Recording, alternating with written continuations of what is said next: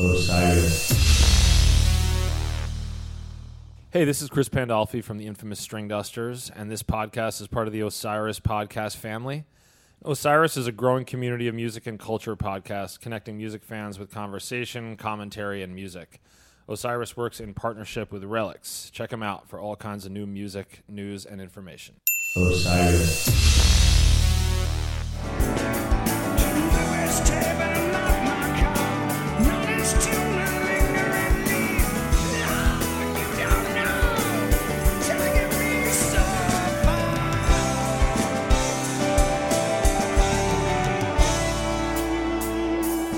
Welcome into episode 112 of the Bluest Tape. I'm Harvey Couch alongside Jeff Coleth.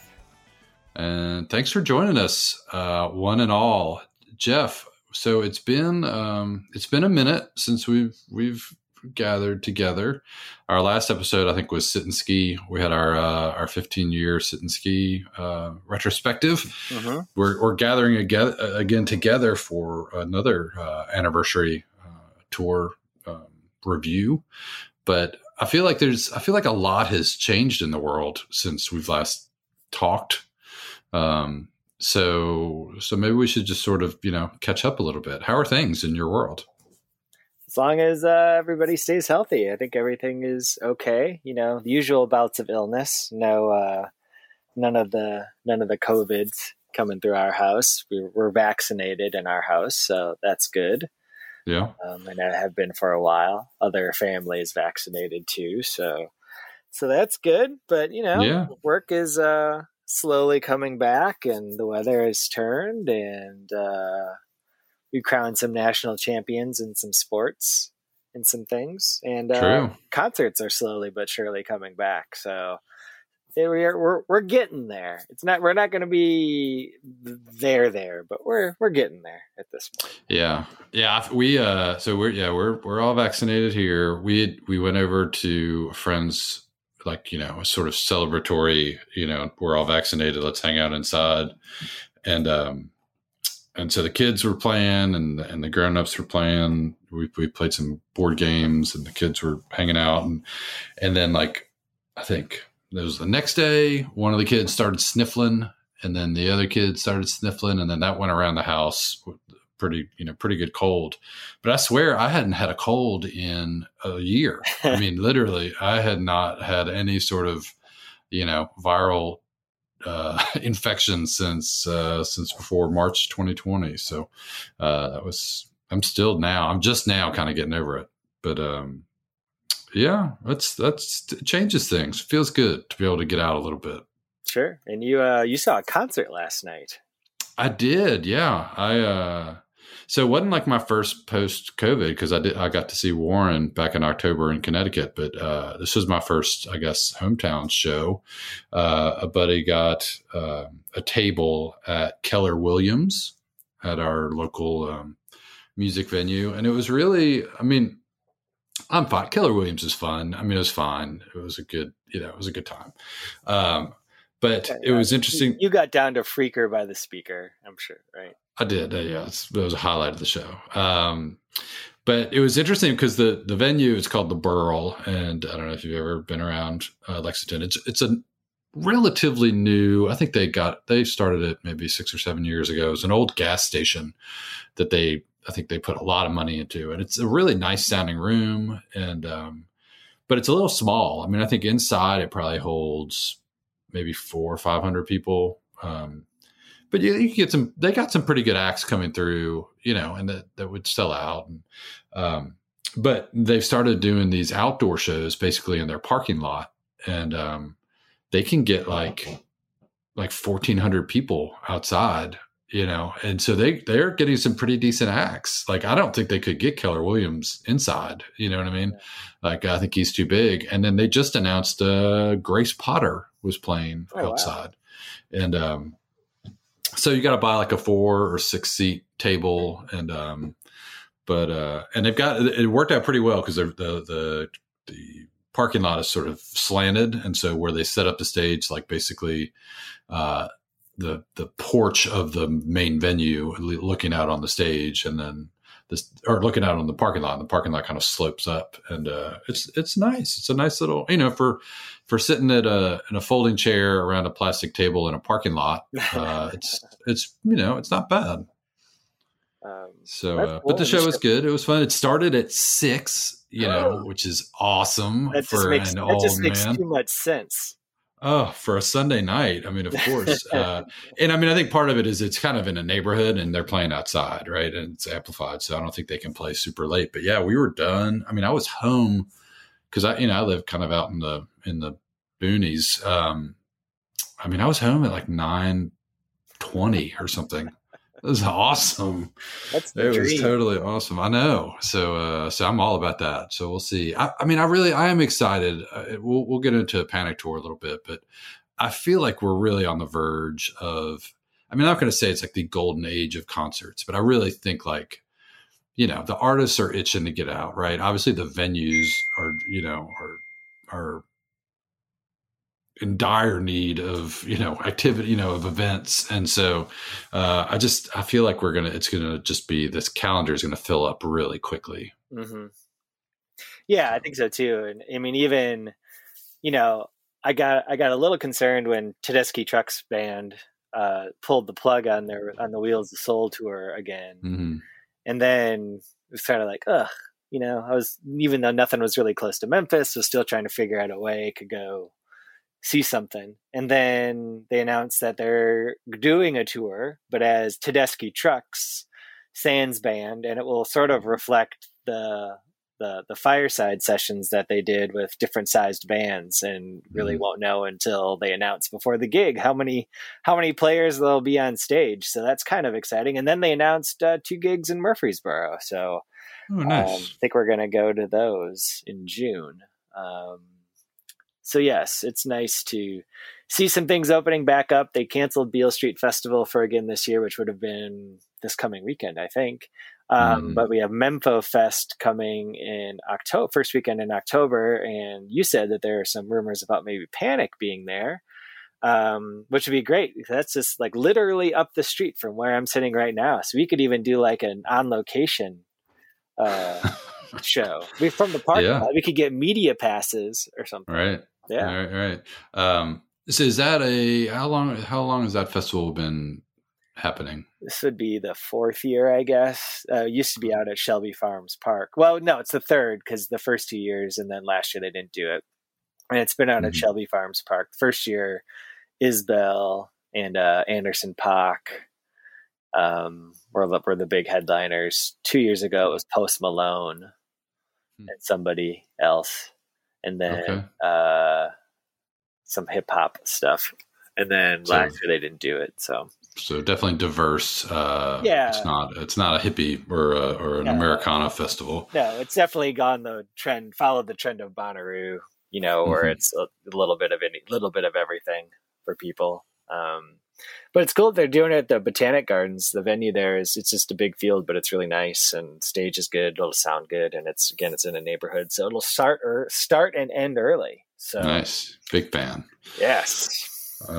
So I guess the Murfreesboro, Tedeschi Trucks show will be your first, first scheduled show back, or, I mean, I know you had the private Justin Timberlake show and, you know, but as far as like a real big main, you know, public event. Well, we had Southern Avenue at the museum, which was up for a streaming broadcast. And we're going to see Southern Avenue again in a couple weeks at the Botanic Gardens, just up the street. Oh, nice. Okay. They're doing an outdoor show. So I think that'll be the first like real show. But yeah, you know, coming from Wisconsin, I never thought I'd say this, but like I didn't miss going into a bar. And so I'm not really like clamoring to like go to a bar show anytime soon, but I would like to go somewhere where I can enjoy a show, but within my own space. Right. No, I know we were talking about that last night of like the old, especially, you know, so the early show and then the old man being able to just sit at the table and not have anybody bug you. Like it was really like, I'm kind of down with it. Like I'll pay a little bit more if that's what I got to do. And, you know, I mean, obviously I'm not gonna be able to see like, you know, big acts like that, but for smaller shows, then I'm totally on board with that. Levitt Shell, one of the big outdoor venues here at Overton Park, they booked some pod shows for like North Mississippi All-Stars, who are from just down the road in Hernando, and of course have played in Memphis, forever. But they booked these pod shows, and they're like $400 for a pod, up to 8, I think, 8 or 6, and like sold them out within just like hours. So yeah, well, people are just dying, right, for music, but no, for sure. And that they, Billy Strings, announced 2 shows in Louisville at the Riverfront Park, where they do, what's the festival that they do? I forget. Oh, the Forecastle? Forecastle, yeah. And did a pod, so it's all pods, and I mean, it's sold out in like minutes. And then they added a third show on a Sunday, and then it sold out in minutes. So, so that's our next show. We're doing a Friday night there, so that'll be fun. But yeah, looking forward to seeing some music. So, yeah. So let's run down. I mean, I'm sure everybody who's listening to this knows the Panic Tour, but it's kind of not, I mean, it kind of came out a little bit in bits and pieces. And so now that it's kind of all settled, I imagine that maybe there might be, we talked about Memphis, maybe one other run. I don't know. I mean, there's some space in there, right? So first shows back are in Austin, 3 nights in the middle of August. And then 2 weeks later, 3 nights in Napa at the river stage out there. I know a couple folks going to that. I'm sure that'll be fun. And apparently that's like right at harvest time, like in the vineyards, like it's like the time to be out in Napa. They take a couple weeks, I guess about 3 weeks off, and then head to New York City and do another residency at the Beacon Theater, 5 nights. At the Beacon, which sold out immediately, and seeing the cost of those tickets and like for the cost of like a 5-night run of tickets. And then like the people that don't live in New York, imagine the cost of spending 5 nights in New York City and then go, I don't even know. That's like way more than going to Mexico, I got to think. But I'm sure those shows will be a ton of fun. And then they take up like a whole month off. So from September 20th to October 21st. And then they come back and do the 4 nights at Milwaukee at the Riverside Theater, which has become a big annual event for them. Have we talked about this? You haven't been to any of those shows, right? I mean, you've seen them in Milwaukee before, but you haven't been in the 3.0. No, Riverside's a great venue though. Nice. And then they take 3 weeks off, and then it's 3 nights in Chicago at the Chicago Theater for, right before Thanksgiving. And then finally the 4 nights at the Fox for New Year's. So everything's sold out. I think maybe Napa, you can get some tickets, but everything else is sold out. So a lot of demand. Hopefully maybe we get one more run. You'd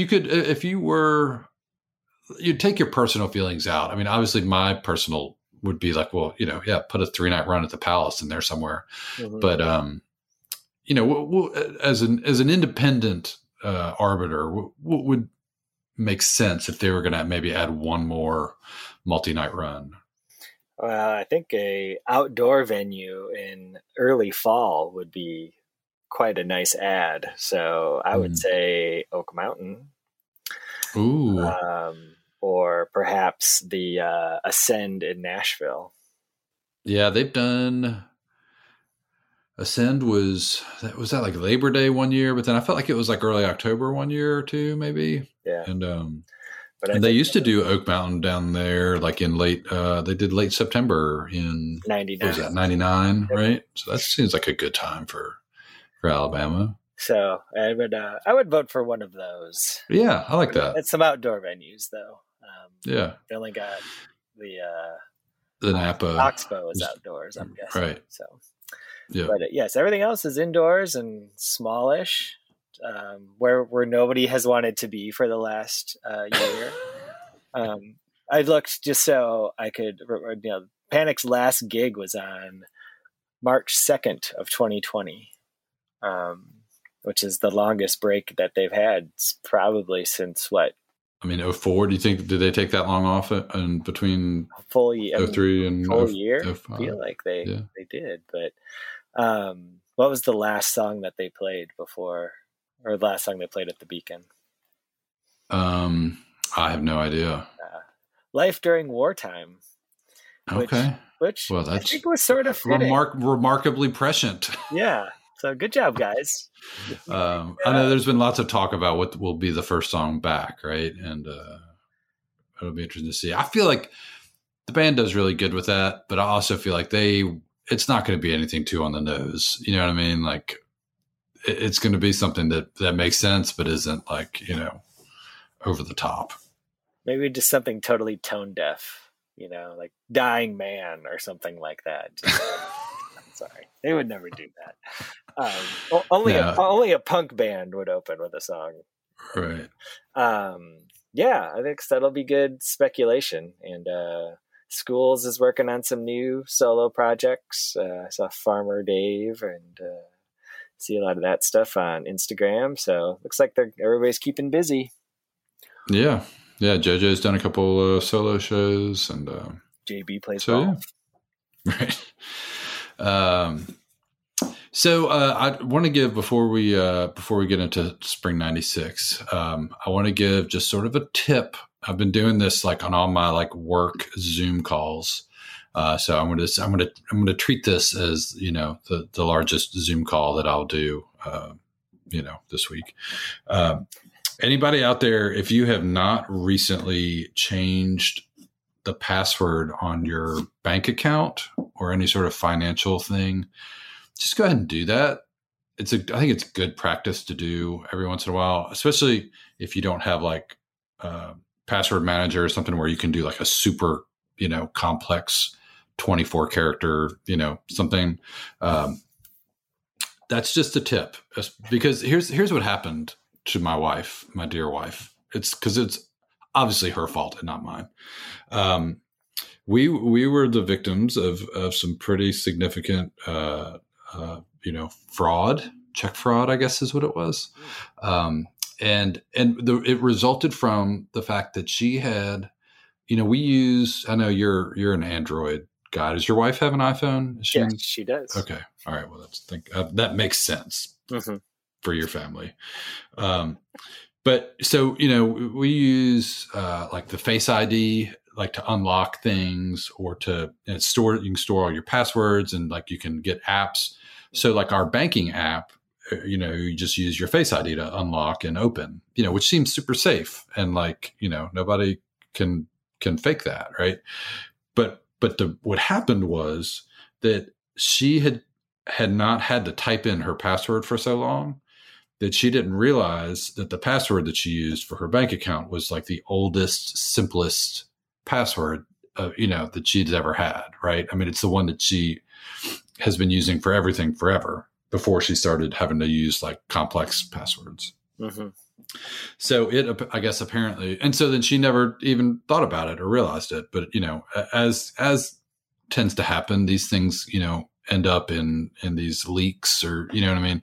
People get access to your passwords. And so somebody got her password, logged into the bank account, changed all the contact information. And then at that moment did what's called an email blast or flood.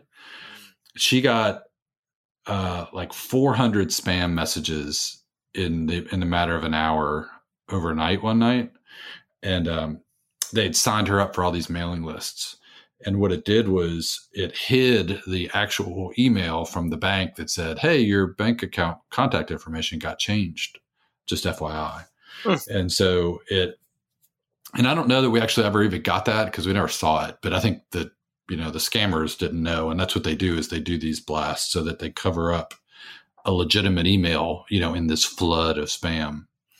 And, so anyway, so they got her login, got the account number for our joint account, had checks printed, charged the account for the checks, and then had somebody write a check for the full balance of our savings account and deposit it into his checking account in Jackson, Mississippi.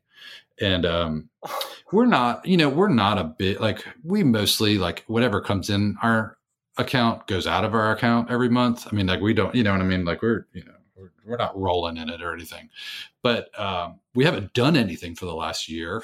Right? So, we've managed to save it. And then plus the government has sent us a few checks. You got your stimmy. We got our Uncle Joe money. And so we actually had a decent amount of money in there and they wiped it out completely. Oh, and so it's just a tip. Change your password. You never know what could happen. And it's easy to feel safe. And man, when you don't feel safe, it doesn't feel good at all. You know what I mean? When somebody's up in your stuff. You got it back? So we got it back apparently, and I'm still not, I haven't like filed a thing with the police or anything. I probably need to, because we got our money back, but I want to know what happened because like the guy so it was in this guy's name in Jackson, Mississippi, and he deposited the check into his checking account. And like, it was still there when she caught it. She luckily caught it the next day. I mean, we didn't get any kind of notification. She just looked at her account and she was like, there's $35 left. Oh, and so when she went to the bank, that they like called the bank who had deposited the check, and the money was still in the guy's account. And they're like, yeah, he's just like he's a 70-year-old guy. He's been banking here for 30 years. So they think that maybe he was scammed as well. Like sure. You know how there's, I don't even know how that stuff works. Right. But it's like, we'll give you this check and you write us a check for, so basically give him fake money to get real money. And, so they were able to just get the money back from the other bank, like immediately, and then put it back in our account. So, that it could have, I guess, been worse, but, that was certainly super scary. Like the 6 hours between we don't have any money and we got our money back was not fun. Whew, I'm glad it all turned out, man. So good. The moral of the story, change your passwords, make sure they're super complicated. Thanks for the life tips. Dad. Yeah. I mean, you just don't think about that stuff. That was a very dad speech, but it came from a place of experience and terror. So I feel like that everybody can relate to it as opposed to, just creating some sort of scenario to scare us straight. Right. Yep. Yeah. That's one of those, that's always the best way to, if you can speak from experience, but yeah. And the thing that really got me though, was the whole, like that she just never thought that her password was super simple because she never had to put it in. And then it was like, it wasn't literally like password 1, 2, 3, but I mean, it could have been, right. I mean, it was like, super simple. And, so anyway, fishwater 420, right? Anyway, so that's my tip for the day. So do that. What else is going on? Jeff, I got you addicted to a new hobby. You did, yes. And you can explain it better than me, probably. I've talked about a little bit, I think, on the show, my history with sports simulation board games, and honestly, through the pandemic, has been a good outlet for creativity and like escapism. So there's a company out of Colorado. It's basically just like a guy and his son, called Play Games, PLAAY. Check out their website. And, he makes all these different sports games. A lot of like, he does like baseball, football, hockey, soccer, but he also does like bowling and lacrosse and sort of more of obscure stuff. And so he's got I've been playing like football and baseball and golf from him for a while, and then people have loved his NASCAR game, and I wanted to buy that as well, but I was like, there's just too many, I can't buy anymore. And so I said, well, maybe I should give it to Jeff for his birthday. And so I did that, and I there was like a little part of me that was kind of hoped that you wouldn't like it and then you would give it to me so that I wouldn't. But luckily it seems like you enjoyed it to a point. I did. I reran the entire 1989 NASCAR season, and it was good. It was fun. How many races is that? How many 29. Races? 29. And what's it take to do? Is it about an hour for a race, or? Yeah, there's some that are a little bit shorter, but okay. We had a couple that ended early because of rain. We killed Darryl Waltrip off in like race 6, which was a shocking result. And to be fair to the game designer, I think that is a quite rare, very rare result. Yes, it was like you had to roll 13 like 3 times in a row or something, like a 1 in 3 like 3 times in a row. Yeah. But no, it's been good. Except the hard part is that since I'm using people that are real and at racetracks that are real, that I have to sort of, it's been hard to be like, oh, well, of course that guy won, even though I know that would have been impossible in 1989. So we maybe cut a couple corners here and there to get a result that made a little bit more sense. But it still ended up being basically the way that it was, with the top three or four in the real standings in that year ended up the top 3 or 4 in the fake ones. Different order. How did your guy, did Kulwicki outperform himself, or? No, he won a race, which he won one race in 1989 in actuality. But didn't have a lot of consistency. Started off the season a little rough.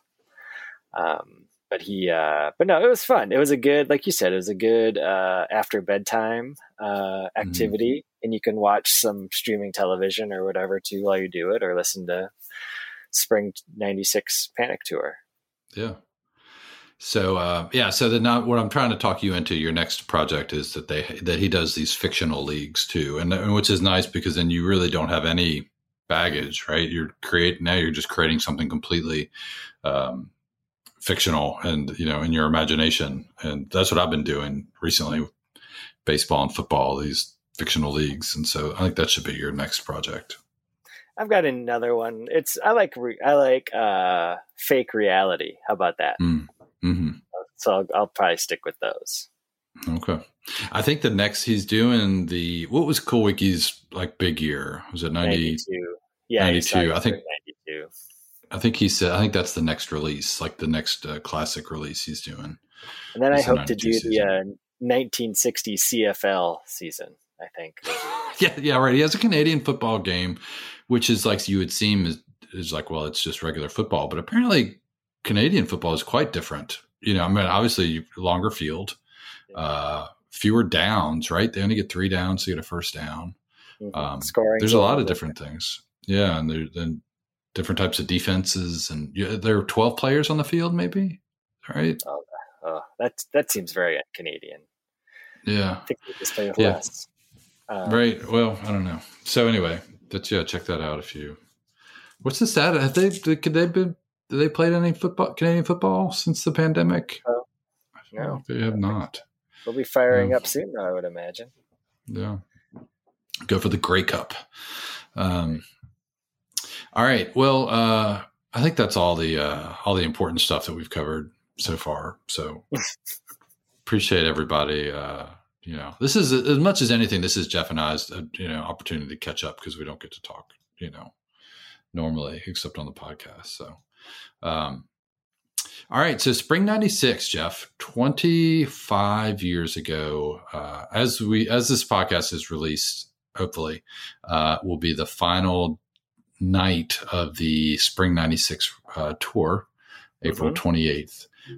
It had started a little over a month earlier on March 22nd. So not a super long, in time, about a month and a week tour. But would you say, where does this rank in your all-time favorite tours? I mean, I would say for a long time it was my favorite tour. Mm-hmm.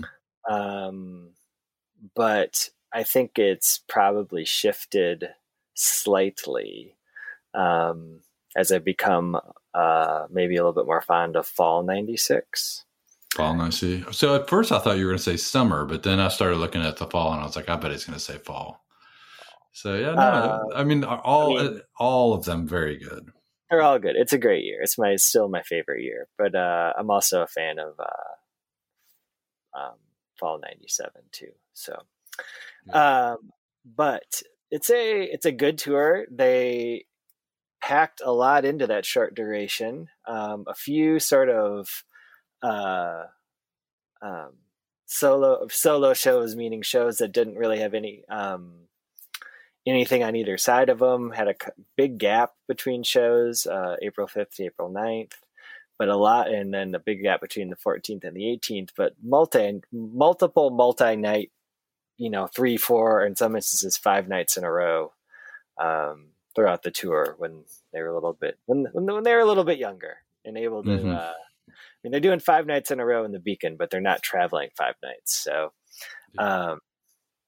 but some great shows, really the energy and the momentum coming out of Sit and Ski is evident. Not every show is perfect, but the energy is there most nights. And when it's on, it's really on. And there's several shows, obviously the all time champion Panic show champion 4396 is part of this. Mm-hmm. That did win, right? I'm pretty sure. Yes, it did. It did. It beat Halloween 2000. Yeah. It was really close though. I mean, it was within really a few votes. Yeah. But lots of other good shows, throughout too. And, some surprises and our set list surprises here and there. But also starting to work out that format, which the 2-set show, we don't really see the true format come until later in the year, where we do get into the 9-song first set, 10, 11-song second set with drums, 1 or 2-song encore become sort of locked in for a number of years. But this is where you start to see that transition begin. There's still a few shows where there isn't drums. Mm-hmm. There's some stuff, really interesting things at the end of shows in terms of song placement that would have been either post drums or just sort of, some strange places to see songs that you don't really do. Again, I think they're really they're still figuring it all out. A lot of college gigs, smaller gigs. One of their last private shows, or maybe the last private show they ever did, the Denison University show on 419, which I'm sure there were non-Denison University students there. Oh, yeah. No, I remember because that was right in... well, I don't mean to jump in, but yeah, that was like... that was in between your two shows. Yeah. So, well, I didn't go to the Bellarmine show. I must have had, college something happening. Oh, but yeah, but we went to the Johnson City show, 328, and we went to the Buckhannon show on 420.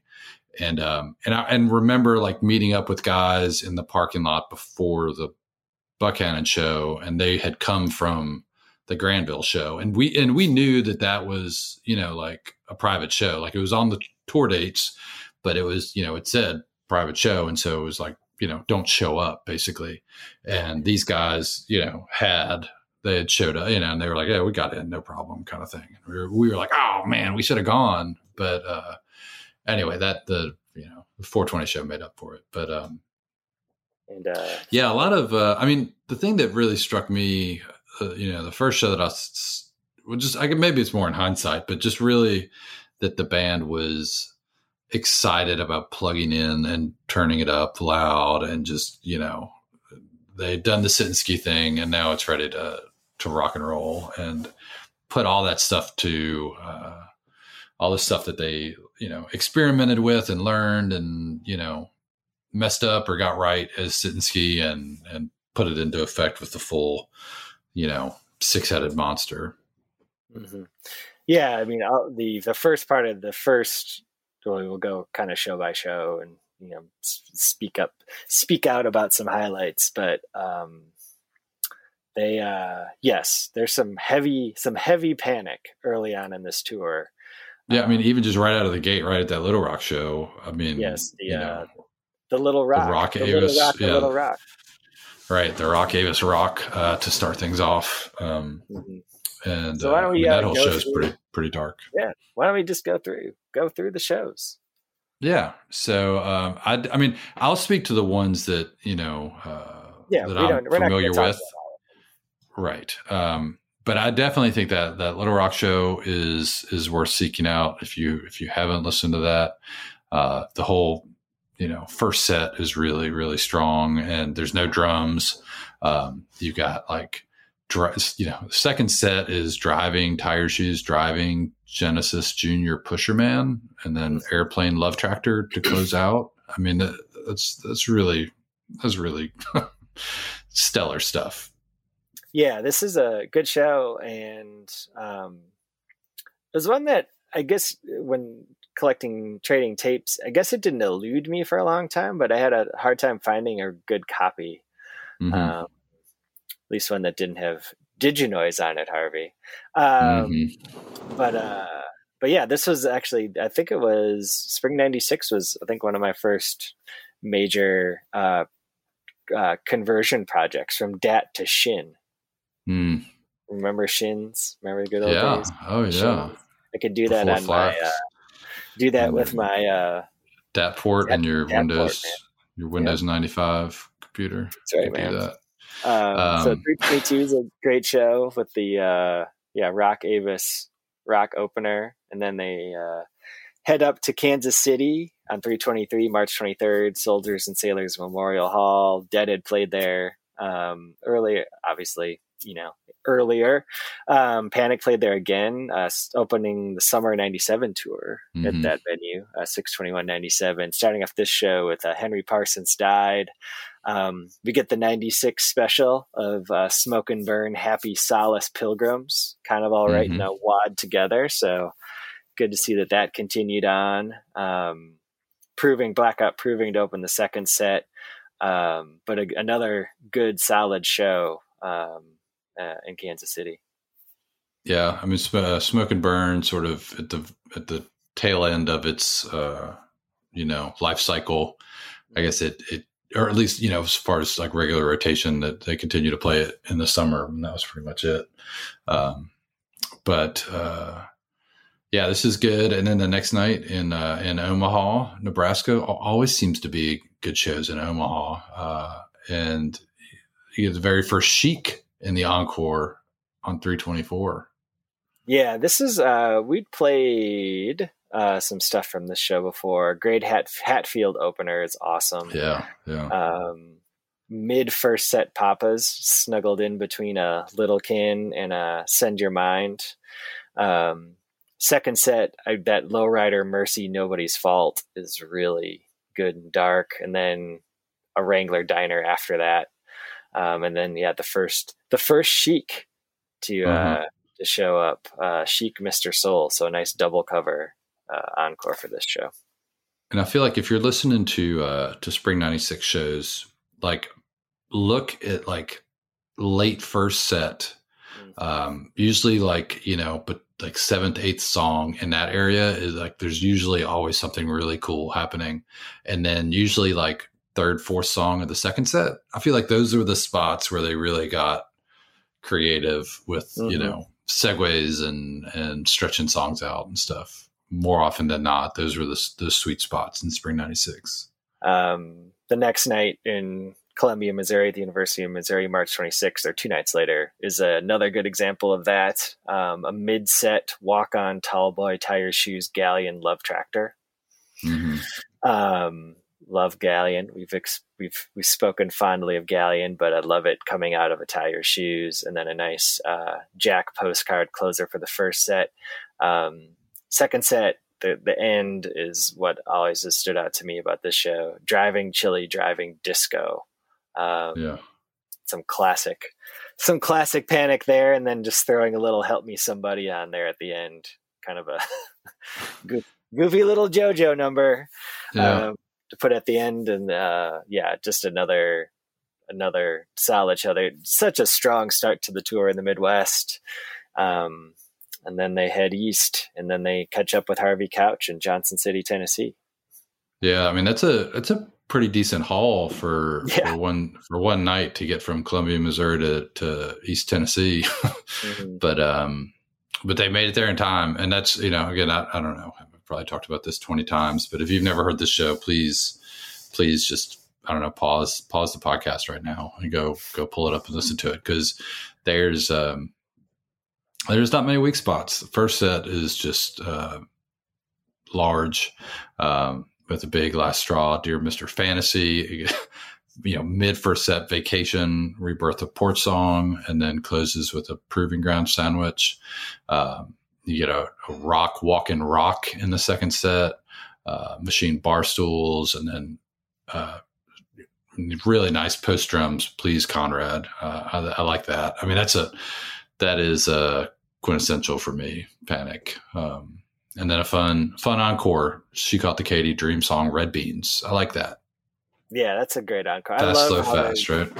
Yeah, yeah. I love the second set. First set's awesome. I love the second set. I love the Gradle after Rock, and then the Pickin' after Machine Barstools. I know Pickin's not one of my favorite songs, and I've always seen it as sort of like the change of pace song. But it's interesting that they surround Machine Barstools with Gradle, like two change of pace songs sort of around Machine Barstools, and then going into that One by One, drums, Please Conrad. And then, yeah, the encore is so cool because there's you try to figure out, it's like, well, what was the throw-in song? Was it Red Beans? They'd done Dream Song, Red Beans encores before, or was it but She Caught the Katy thrown in at the beginning, right? So, yeah. But yeah, that's I love a three song encore, and this is really, to me, the start of this stretch from here through through 4-3, and really even 4-4 after that. Just really, really strong shows. The next night at the Carolina Coliseum in South Carolina, you get a Fishwater opener. Second set opens Cream Puff, Hatfield, Arlene. I mean, geez. And then a really a Low Spark, Blackout Blues encore. So they're just, you can feel the energy just sort of crackling off the stage during the show too. We played the Cream Puff, Hatfield, Arlene before. This is probably one of my three favorite shows of the tour, and it's because of the energy. The energy of Cream Puff is just through the roof. Like, and then JB's got the little JBism before the set starts, something about how this is a request we made for ourselves or something like that. So. Yeah, and then it's just a great show from start to finish. The tape sound really awesome too for being in the basketball arena. And for you, I'm sure there weren't any nerds there, but like they brought back Cream Puff at Halloween '95 for the first time in years, 900 some shows, and then this is the next time. So this was the first indication that it was back in the rotation, I guess, is what I'm saying. It had been, didn't play it at all during Sit and Ski. And then it comes back here on the, 7th or 8th show of the tour with a vengeance. And then the next night they head to Elon College for the third of right at the hump show, the middle show of a 5-night run, March 30th. Again, using Harvey's own words, mid-set worry followed by a mid-set Papa's Home. And then second set, the AFD Ain't No Use Junior is really nice, but for me, it's always been that Genesis, Airplane, Impossible, Diner, that mid second set. And then, but just before that, it's the very first Greta. Yeah. Yeah. And Greta's are a little rough, but I know, but I love them. They I like them. Yeah, and I really do. I think the early ones are so much fun. Like, even though you can tell they're still trying to figure it out, but there's something about it. Like, I don't know if it's like how Todd, it's like Todd leads it with the drums at the beginning, and then JoJo drops in, and it's just, I don't know, it's party music to me. Whereas, I feel like later on, it's like, I mean, there's still great vehicles, but it was more of a, I don't know. It seemed like it got a little shiny. You know what I mean? These earlier ones are still pretty dirty. And then they go 2 nights. The Riverwalk. Yeah, the only multi-night run in the tour. Yeah, and just two more great shows. First night, March 31st, Stoned Me opener. Postcard B of D, Littlekin. Legba postcard B of D Parsons to close again, it out. Late first set, just bringing the heat big time. Just throwing in a postcard. So that's a 1, 2, 3, 4, 5, 6, 7, 8, 9. That's a 10-song first set. Second set, Conrad opener. Stop Go Bowlegged mid second set. Close it out with Driving Disco Blight Driving, and then a takeout closer. And then finishing it off with the Slow Porch in the encore. So creative show set list wise, good performance, but it's always a lot sort of outshone by the next night. But but another solid show. And these shows, these tapes both also sound really good too. Yeah, so the next night is April 1st, and I feel like I think there's a video of some of these. I'm not sure which night. Maybe it's the Blackman. Maybe it's this night. Yeah. I'm not sure. There's some stuff on YouTube, but great first set. You get a walk on C Brown, which is, I feel like that's a 96. I mean, really first set, Way to the World, Walk on, C Brown, Proving Ground, Me and the Devil, Greta, Fishwater, Hatfield, Rebirtha, Chili. Like, seriously. I mean, I was like, all up until now, I've been kind of reading highlights, but like that one's just, you got to read the whole thing. It's pretty stupid. I mean, it's just that is a greatest hits first set for sure. And then again, and the Proving Me and the Devil, talk about some darkness mid first set. Yeah. Well, and they're playing basically in the middle of the river anyway. So that's pretty cool. And, I felt like that was, I guess they still do this kind of thing, but it's like, the second set has David Blackman on there. And then like, it was almost like when they had a big guest that was going to be coming out, then they loaded up the first set for whatever reason, you know what I mean? To make up for it. Like, this is the only like pure panic you're going to get tonight. So we're going to make it, count. And, but then it's not like the second set lets up because it's like the Last Dance opener. And also keep in mind, folks, this is literally the show before Huntsville. Yes. There's no, again, they're not keeping things back to save for 4/3/96. Not that they knew that was going to be, maybe arguably the greatest show of the band's history. They're letting it all hang out the night before. So Last Dance, Wrangler, Lowrider, Tallboy. And then Heroes, Holden, and then Blackman comes out for Mercy, Makes Sense, City of Dreams, Orange Blossom, Ain't Life Grand, and then Nobody's Lost, No Sugar, encore. So, and this is like the Sit and Ski reunion set, right? Bringing Blackman back, and again, those are a lot of songs that I think they played on all these songs during the tour, but some great songs for Blackman to be on. I mean, Mercy and City of Dreams, Orange Blossom are favorites, but that No Sugar encore is pretty fantastic. This is a long show. I remember that this almost filled up a 90-meter dad, Harvey. That's all. I was going to say that's like second set probably almost filled up a 60-meter. Yeah. And you see again, they bring Greta back after just one show off. So they're like clearly trying to work that in, knock all the, tighten it up. Yeah. So, and then we go to the next night. I mean, I don't know that I don't think we need to rehash this. We all know 4/3/96 Huntsville. It's a great show. I don't know what, I mean, I feel like we've already talked about it enough. I don't know that there's anything else we can say. Yes, there's not much more we can say. No, I mean, it's a great set list. First set's fantastic. In a lot of ways though, it's interesting to see, looking at the set list, having just looked at that Augusta show. In a lot of ways, it is sort of like what's left, you know what I mean? Because they really did just drop everything on those two shows.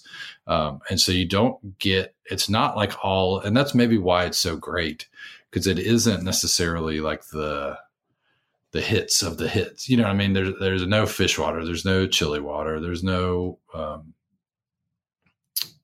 bar stools, or, you know what I mean? It's like, it's just no Hatfield, no, you know, no Wrangler. But it's everything else, right? And it's all done so well. It's probably best ever versions of several of these songs. The first Sandbox, in the first set, the Maggot Can't Get High Still Gets Me. And then the Can't Find My Way Home solo encore, I think, is just, it's note perfect. In so many ways, because really, what else is there to do? What else is there to do after that? Yeah. After what they laid on them before. So the next night in Statesboro, Georgia, which I believe was one of the very first episodes that we did, was in honor of Statesboro. So so long ago, back in the Trump presidency. First set, Ain't No Use, Rock Opener, Machine Barstools, Galleon shows up again. I believe the section we played on the show in the second set was a driving chunk of coal, driving dream song, knocking around the zoo. And I feel like we talked at length about that random dream song placement.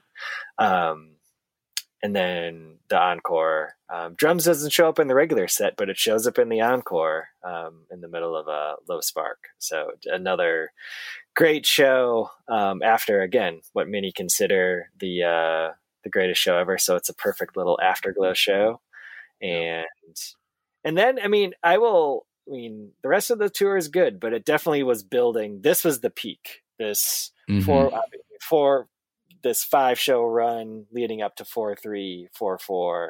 And then the rest of the shows are good, but they don't reach the heights that this early stretch did. Right. I feel like there's definitely moments to be had through the rest of the tour, but yeah, as far as like front to back shows, it was almost like they kind of like got their legs under them and realized, oh, hey, we need to finish the tour without setting everything on fire. So, and then they close out this first part before they take a long break off in Panama City, Florida. And the show's fine. There's nothing wrong with it. I listened to this. I had this on cassette pretty early on, and I listened to this quite a bit. I enjoyed the show. I mean, second set with, Ain't Life Grand, Hatfield, Rebirtha, Fishwater, C. Brown, Gimme, and then Going Out West, Greta, Chili, Jack, Drums, Chili. I mean, that's pretty good second set. It was bad. I'm just saying it just wasn't. Just didn't reach the high. Right. I get it. Yeah, it was the is it the denouement? What is the ending after the big peak? Is that right? Did I get my literature term correct? You're the English major, not me. I know. I look it up on Wikipedia, so I know what I'm talking about. Please do. So the band takes 3 nights off while Harvey's looking up Wikipedia and heads to another college show, UNC Wilmington, April 9th, 1996. We covered a show October 9th, 1994 with the Maggot Brain, crazy Maggot Brain sightings in that show. Solid show. Nothing wrong with it. A nice first set diner. Solace shows up again, attached to Pilgrims before Porch Song. And then one of the things we've talked about at length, but really shows up a lot in 96 is the Papa's Drums, Papa's Closer, where the band comes back on stage for all of a minute and a half. And then it is a glorious minute and a half, but yeah, it does feel a little... Yeah, it feels like a little, a little bit of a letdown. I feel like I would often get that when they come out of drums with Papas. As great as it is, I mean, it's a great sandwich, but it's just, yeah, it's not quite. And then steps off stage for 5 or 6 minutes and then comes back and then flips you the bird with the Make Sense to Me encore, which I think is a flip the bird encore. But without, I don't think you're going to get any argument from me. That's for sure the first one of this tour. Had the Canals opening. I feel like that's, maybe it would have been a long day there at UNC Wilmington, and they were ready to shut it down after the Canals played. Take a day off and head up to Virginia to Hamden Sidney College, where the Panic had played at least once before that, if not more time. I think they played there. Well, I should know off the top of my head, Harvey. I've lost my mojo. But April 11th, 1996, and Let's Get Down to Business opener. Smoke and Burn Happy shows up in the first set. Love the Holden, Greta Hatfield. And then we get a Down on the Farm sighting, post drums in the second set, and then about as good of a post drums. The Down on the Farm driving's one thing, but then Airplane, Pusher Man, Proving Ground. That is a strong way to finish out that set, and then with the Send Your Mind solo encore.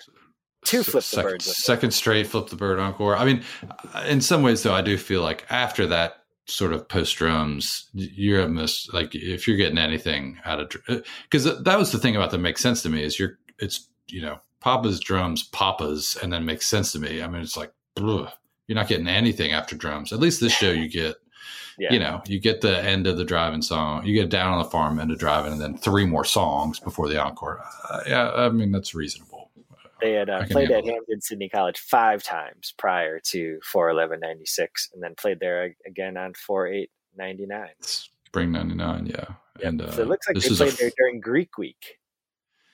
This was a free show, not the only free show of the tour, as we'll find out later. Yes. Then they head south, so they went from North Carolina to Virginia to South Carolina.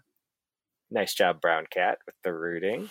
To play the baseball field at Clemson on April 12th, which they played there in 97 was the next time that they went there. They played at Little John, so they were outdoors and moved indoors. I always liked this show. I always liked the Sea Brown Fishwater opener is really solid, and Galley and Chili, Mercy Drums Chili in the second set were always favorites. Mm-hmm.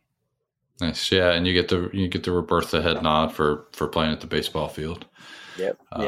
And finally back to a 2-song encore, even though maybe not the greatest. I mean, it is at least 2 songs. It's at least 2 songs, and then back north to Virginia. So now we're going back. We're going to I believe would you call this the Tidewater region, Norfolk, Virginia? Yeah, yeah. The field house at Old Dominion University, the Monarchs playing host to Panic on April 13th, and AFD, 3 strong openers right in a row. AFD, Glory, Please, right to start the show. A random detached, Nobody's Fault But Mine in the first mid first set, and then the second set. So where it gets pretty interesting. Let's Get the Show on the road. Michael Stanley has passed away, I believe, since the last time that we did this show. So, the Bruce Springsteen of Cleveland, and this is the first one of the tour, first one since Sit and Ski. Yep. And then Let's Get the Show on the road. Set opener, really great diner. Genesis, Radio Child, Ain't No Use, I'm Not Alone, Conrad, Stoned Me. And then Pilgrim Solace. Solace finds its way in the set again, but this has been always been one of my favorite shows of the tour. It's just great from start to finish. Yeah, I'm not super familiar with this one, so I was glad to. I mean, it looks really nice on paper, and I hear you saying you like it, so I'm on board. And then they head back to North Carolina, so we've gone down. Up, down, up, down, up, down, up, down, down, down, up. Yeah, like a cheat code. To play at the old Carmichael Auditorium and on the campus of University of North Carolina, April 14th, 1996, Stopco Cream Puff opener. Great way to start the show. Hatfield, mm-hmm. Greta, Parsons to end the first set. Sandbox, the driving sandwiches in this whole tour are really strong. But this one's always been a favorite with the driving, going out west, driving Sandbox. And how do you feel about the Dream Song Red Beans encore? It's the second time that we've had Dream Song Red Beans, although we had She Caught the Katie at the beginning. I feel like I've seen a Dream Song Red Beans encore. I would say that by and large, I would prefer the Dream Song by itself encore. Mm. And you're such a grump. You don't like to have fun.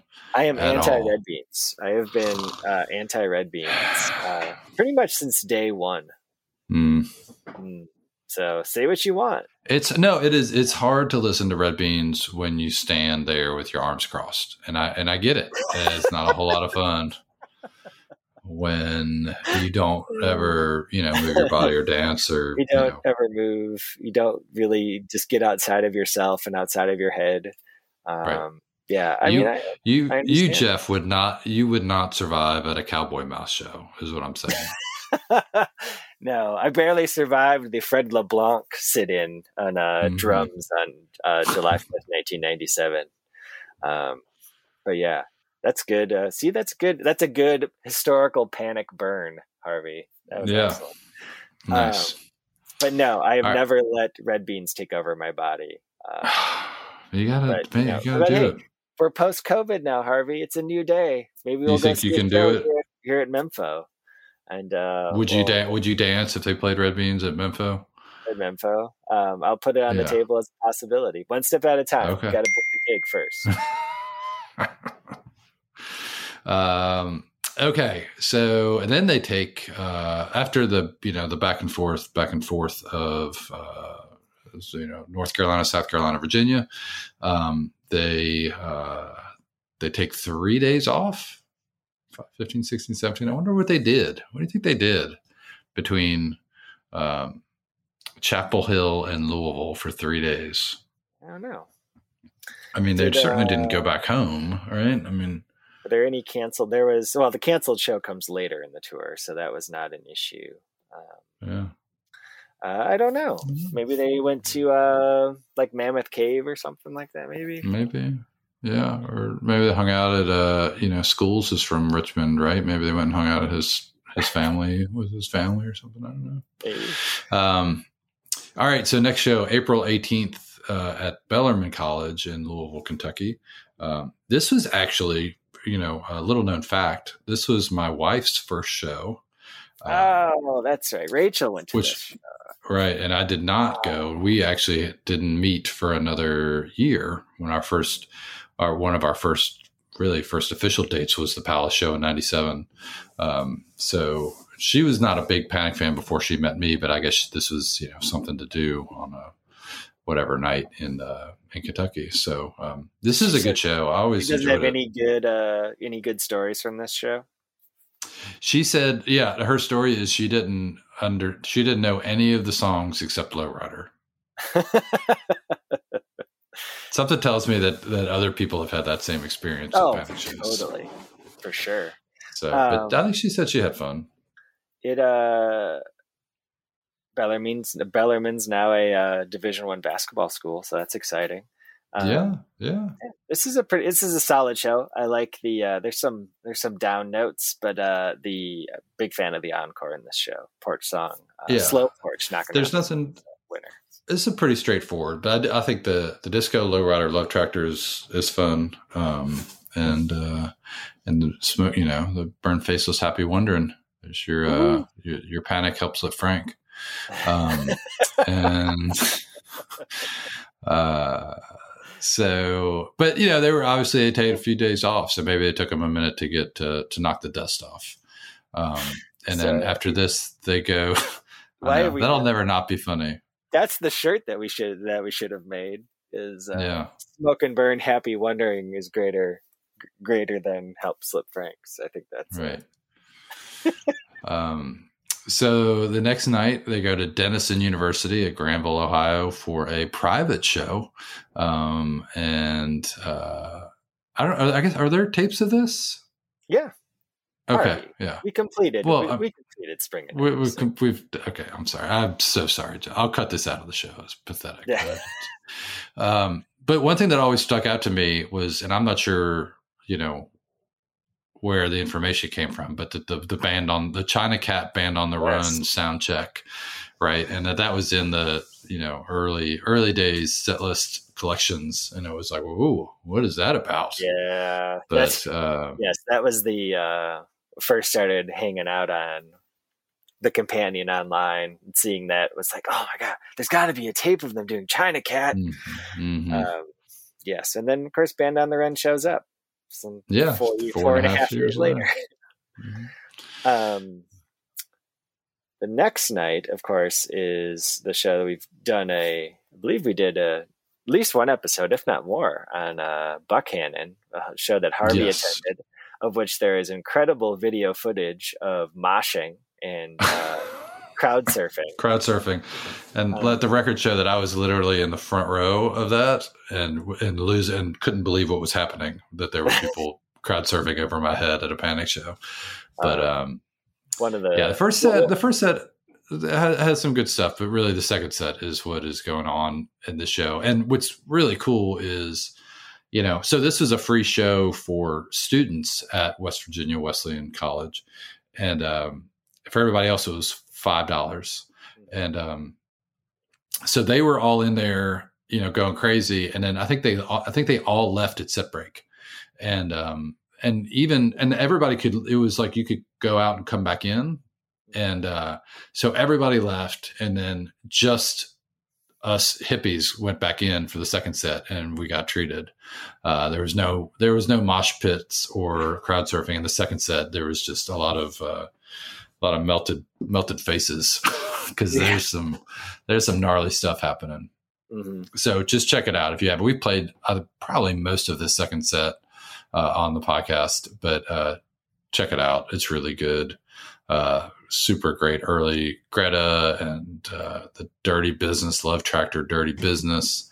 It's just the second set's all over the place. The next night in Bollesburg, Pennsylvania, which is in the Tussie Mountain Amphitheater, April 21st, which is near State College. And so I'm reading on their website, because I was like, who else has played at Tussie Mountain Amphitheater? Looks beautiful. Nice view of mountains in the background. It was the best place to see live music in State College for several years. Mm. But has entertained Happy Valley with performances by Bob Dylan, Willie Nelson, The Beach Boys, Widespread Panic, Government Mule, Def Leppard, Jefferson Starship, Rusted Root, Toad the Wet Sprocket, Third Eye Blind, and Our Lady Peace. Wow, that's quite a diverse collection.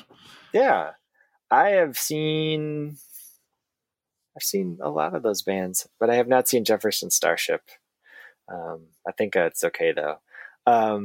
But this is a great show, and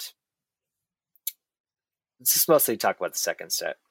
I feel like there's a lot of like we can get in the second set, but like just looking at it, I feel like this is peak setlist creativity, right? I mean, obviously, Disco C. Brown opener is fantastic. You get a Wrangler Red Beans. Hate on Red Beans all you want, but I mean Red Beans is a first set closer. I will take that all day. First set closer. And I just don't like it as my encore song. No, fair enough. And then I'll let you go into the second set, but you get an inverted takeout porch. You know, you get a Roberta Porch takeout and to start the second set. So anyway. Cool That's stuff happening. We're going to start talking about, but okay. Well, then we're out of practice. Delete this whole section too. But yes, the Roberta Porch takeout Tallboy. There's a lot of arrows in the Companion. They did stop at some point, but my highlight is the Driving Hopeless World, Driving Breathing Slow. probably one of the best, if not the best version of Hope in a Hopeless World, which isn't saying a ton if you're, I know there's mixed feelings about that song, but this version's really great. There's a really nice jam out of it into the back half of Driving Song.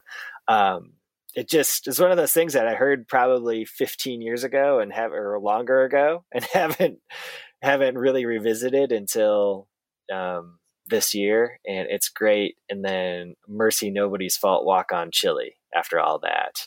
Yeah. And then to just say, well, you know, we did all that. They could do a Flip the Bird. But they could have. I think a Flip the Bird would have been totally acceptable in a situation like this. They go all back 1995 with the bringing back early with Vacation and To Get Up Early in the Morning, which the first early since Sit and Ski, and which I didn't really play that song a bunch of times. This is the next to last version of early. They played early over 50 times, which is crazy to think about. But yeah, that was an encore staple for 94, 95. I think we played. Yeah, I mean, it was an 5/2/95 before JoJo had any original songs. Basically, yeah, that's true. That was the JoJo showcase show song. But this is a great show. Yeah. No, it's a great set list. So, and that Hopeless World, yeah, it's like, I think it's almost 14 minutes. Mm-hmm. And again, you get no drums. And I feel like that in a lot of those cases, you get these super stretched out songs almost in the place of drums. Mm-hmm. But the great part about Spring 96 was even if you did get a drums, it was like 6 minutes long. Yes. So, it wasn't painful or anything. That's true. Then they had... Take a day off and then head to Providence, Rhode Island to Lupo's Heartbreak Hotel, April 23rd. This is another one of my favorite shows from the tour. The tapes from this show don't sound awesome, but I think they're reflective of the venue. Yeah, it's a little place. I mean, yeah, it's a club. And Panic had not hit. I mean, they were still, I think, up north were not quite, you know what I mean? They were not pulling in big audiences, obviously, because they're playing, basically clubs at this point. But this is a good show. Pretty standard opener with Send Your Mind Walking, but Holden, Greta, Sleepy Monkey, which in 96 means one thing, but in later years certainly means something a little different. Can't Get High Glory, Pilgrims, Help Me Somebody. Second set, though, is, I think, again, where the money's at. Airplane, Arlene, Way to the World, Take a Little Break, Diner, Barstools, Thank You, Barstools, and then Fishwater, Jack Proving Ground to close it out. And yeah, like you said, this is a small place. And again, I think that's one of the things. It's like the tapes are reflective of it. The crowd's pretty active on it, if I recall. But the tapes sound small. It sounds tight. It sounds hot in the room. And I think that's always a cool little feature about, before the band was consistently playing larger venues. Right. Yeah. And so then the next night, again, I think a pretty small venue in Hartford, the Webster Theater. And I don't know that I've heard, considering my wife is from Hartford, I should probably listen to this, but I don't know that I have. Do you know this show very well? A little bit. It seats 1,200. Okay. Wikipedia told me that, and they've hosted bands from Megadeth, Slipknot, Fear Factory, Deftones, Max Creek, Leftover Salmon, Insane Clown Posse, and The Slip, among many others. So, I guess that's pretty. I mean, I doubt it was sold out, but it's a little bit bigger. But it's not like a seated. It's a GA theater, I think. So anyway. But proceed. It's pretty good show. Again, middle first set where it kind of gets interesting. Genesis, You Got Yours, Hatfield, Big Willie, and then an LA Traveling Light first set closer. Second set's good. It's solid and nothing that's going to melt your face off. But kind of like we said, I feel like that there were some moments in the back half of the tour, but the money's where is in the first half of the tour. We're rounding the turn and coming home, right? We got about three shows left in the tour. And so they go to the first time they played the Capitol Ballroom. Yeah, I think so. It is. They played it the next night on next year on 420 in 97. 420. Katie Parsons started off, Smoke and Burn, Happy Wondering, in the mid-first set. Second set is got a lot of hits. Mr. Soul, Fishwater started off, Blight, Tallboy, Gradle, and then a Chili, and then Papa's Drums Papa's, which they stayed out a little bit longer for a takeout porch song, and then they Knocking Around the Zoo and Red Beans. A lot of Red Beans in Spring 96. Yes. Short little show, only about two hours and 15 minutes. The Lupo show is a little bit longer, 2.5. The Tussie Mountain show next to the Augusta show might be the longest, 2 hours and 40 minutes. That's a long show. They're supposed to play on April 26th, which they would have had,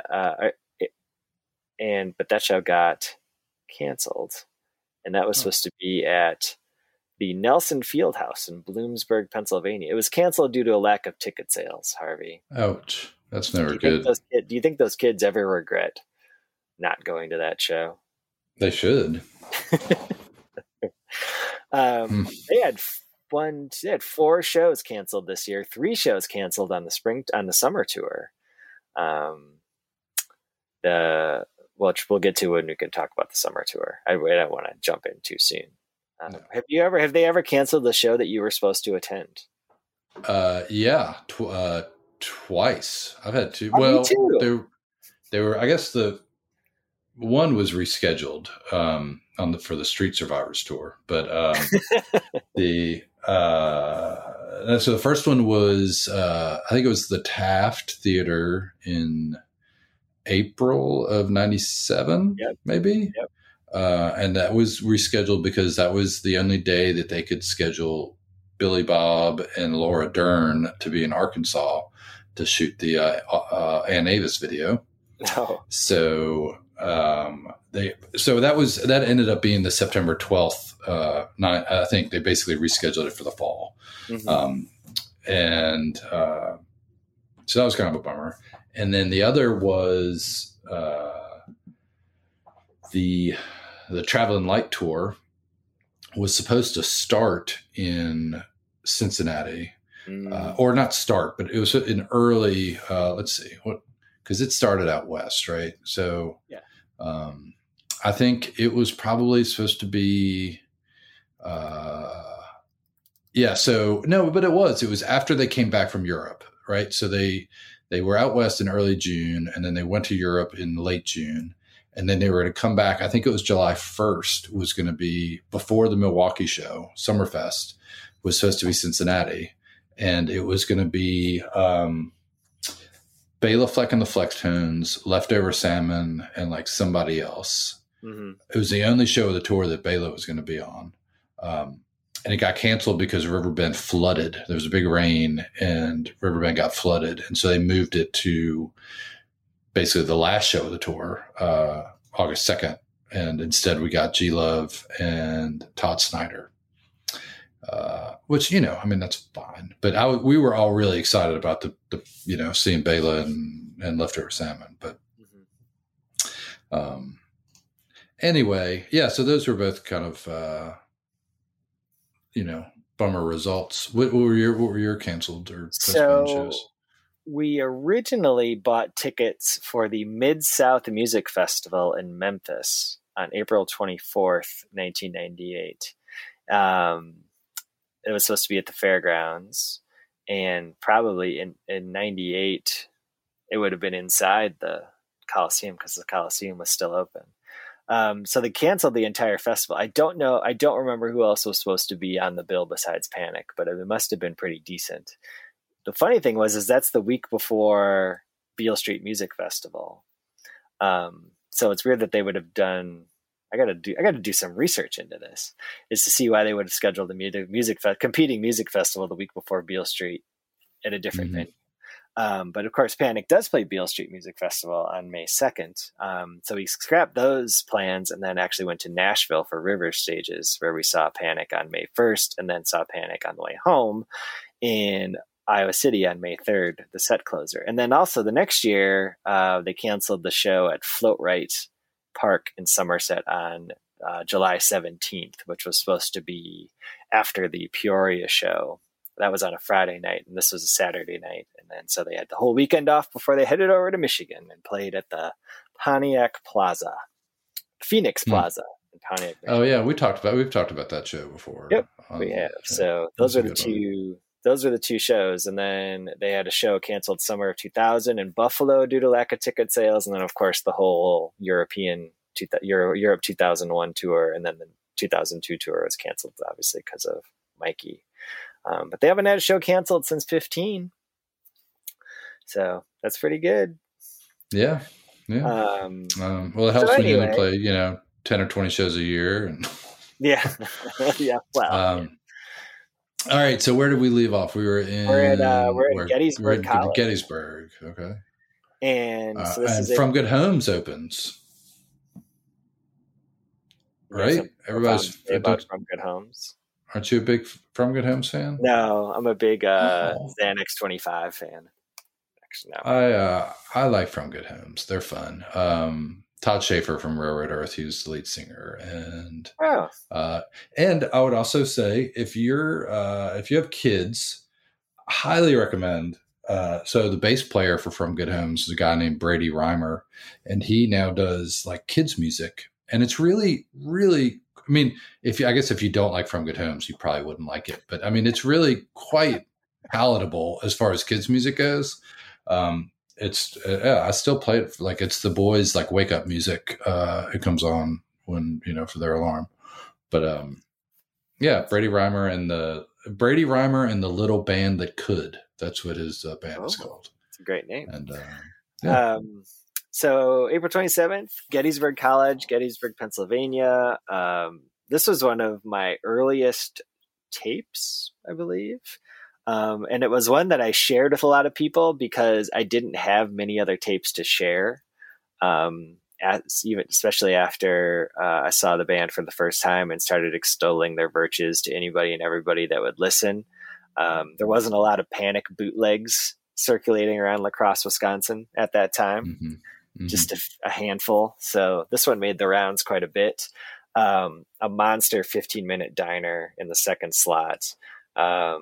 Airplane Heroes Disco mid first set was a favorite, but the second set again is one of my favorite pieces of early panic and early in my life, my Panic life. Greta, Tie Your Shoes, Holden, drums, Splinters, Traveling Light. It's really good, but yeah, that massive first set diner. But it's so funny because I distinctly remember giving this tape around so much and saying how great it was, and then sitting down and listening to it sometime like a couple 3 years ago and being like, oh, well, I had better shows than this. Yeah, it's like all I had. So I thought it was awesome. And then a double Flip the Bird encore with Trumco Cole, Send Your Mind. Yeah, that's not good. And then we go back to the state of Virginia for their third show in the Commonwealth of Virginia. Downtown Amphitheater, Charlottesville, Virginia. Was this a free show? It doesn't say it was a free show. Agents of Good Roots opened. Yes. What can you tell us about Agents of Good Roots? I don't know anything about them. I mean, I remember the name of that band, but I never listened to them. A show that, I'll be honest, I haven't listened to this show in a very long time.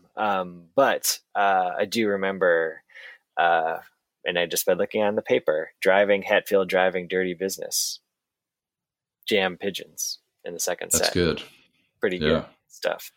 But yeah, sort of usually tour closers. We've heard them. We know them. This is one that I don't know. Certainly is as well as maybe what I should. Can't really say that about summer and fall. Well, actually, fall 96 sort of ends with a little bit of a blorp because of the little whimper power outage. But we've talked a lot about the summer tour closer because that was a free show you went to. So yeah. I don't know, it's something about when you get all those P songs together, like good things happen. You know, I mean, like the ends, second set, Pigeons, Papa Legba, Pilgrims, and Port Song. And there's picking up the pieces and improving ground in the first set. Oh yeah, there you go. It's a good pickup. Good alliteration, and then Fishwater, the encore to close down the tour. So, great tour all around. Fond memories, not of attending those shows, but fond memories of wearing out the tapes, listening to them. You know, so many, especially years ago. the first 2 weeks. You know, from 3-2 through 4-4. Yeah, if there are any of those shows that you have never listened to, you should go back and check. We can put some recommendations and kind of synthesize our recommendations. We're going to close out with a clip that from the tour that y'all can listen to, but we'll put in a couple, three recommendations with some links that you can get you to re-listen or to panic stream. Okay, cool. And so thanks everybody for joining us. I know it's been a few months, and you know, let us know. You know, I don't want to talk about existential dread or doom or anything like that, but you know, we've been doing this for a little while, and you know, we've covered a lot of ground. And you know, should we keep doing it? Like, I'm going to keep doing it whether you listen or not, but like, should we keep doing this, or should we look at, you know, should we expand our portfolio? Should we start, you know, talking about other bands or, you know, other music that we're listening to? Obviously we're wasting Jeff's massive, you know, knowledge base of you know, soul music. And, so, you know, what do you think? Should we do some more interviews? Should we talk to people about things other than Widespread Panic? I don't know. So if you made it this far and you want to let us know, shoot us an email. We always appreciate hearing from folks. Bluest Tape. Is it bluestape12 at gmail.com? Is that right? I think so, yeah. That's what it is. Or on our Facebook page, Bluest Tape, or on Twitter, whatever your preferred method of communication, we're there. And we appreciate you guys listening, supporting the show. Yeah, we're not going anywhere. I just want to maybe get some guidance on what you guys would like to see us tackle in 2021 now that Jeff talked about maybe we should just be doing like live reaction shows of once Panic starts playing again. Maybe we should be doing that. So maybe we should switch to YouTube, Jeff. We could do like live video streams. Sure, we can do that. I'll clean up the closet. First time. Clean up the closet. Yeah. But yeah, let's close it out with the selection that we talked about earlier in the show. We've never played anything from this particular concert, so let's close it out with one of our favorite pieces from the tour, April 21st, 1996, the Tussey Mountain Amphitheater in Bollesburg, Pennsylvania. And let's get a little bit of that driving, hopeless world, driving, breathing slow to close us out. Good to catch up, Harvey. We'll do it again soon. Likewise. Take care, everybody.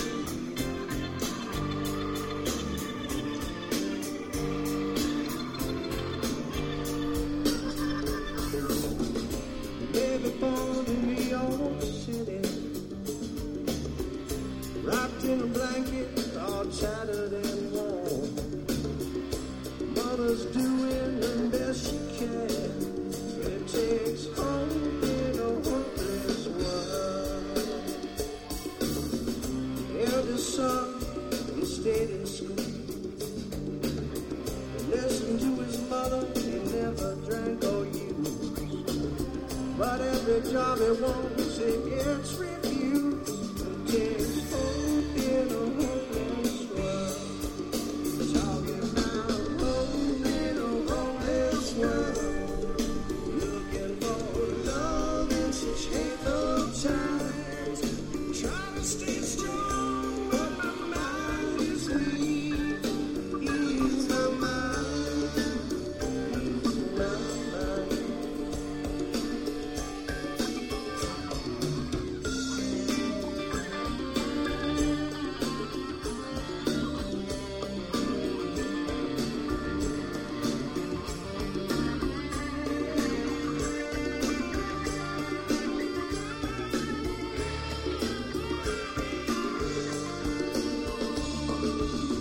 And on the corner stands a young girl.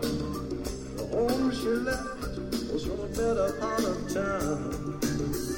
Daddy did things we never talked about. Changed home in a hopeless world. You got a corner on a homeless man. Spare some change for the soldiers who fought the wars. Put some money in those hats and those tears. Give them hope in a hopeless world. Looking for hope in a hopeless world. Trying to find love in such hateful times. Trying to stay strong, but my mind is weak. Eating's my love in a hopeless world. Hope in a hopeless world.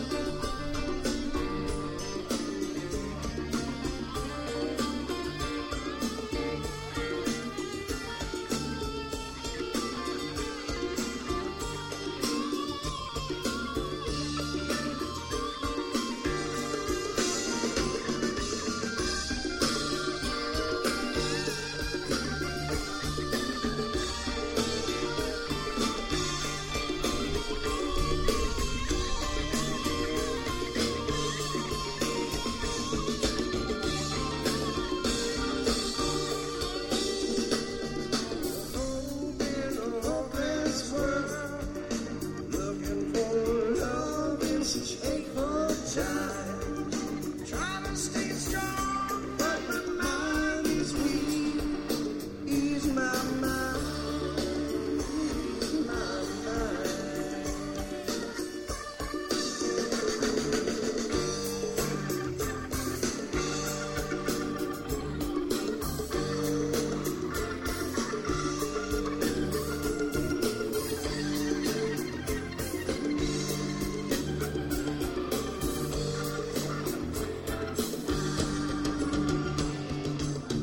When churches are full, prayers are not heard.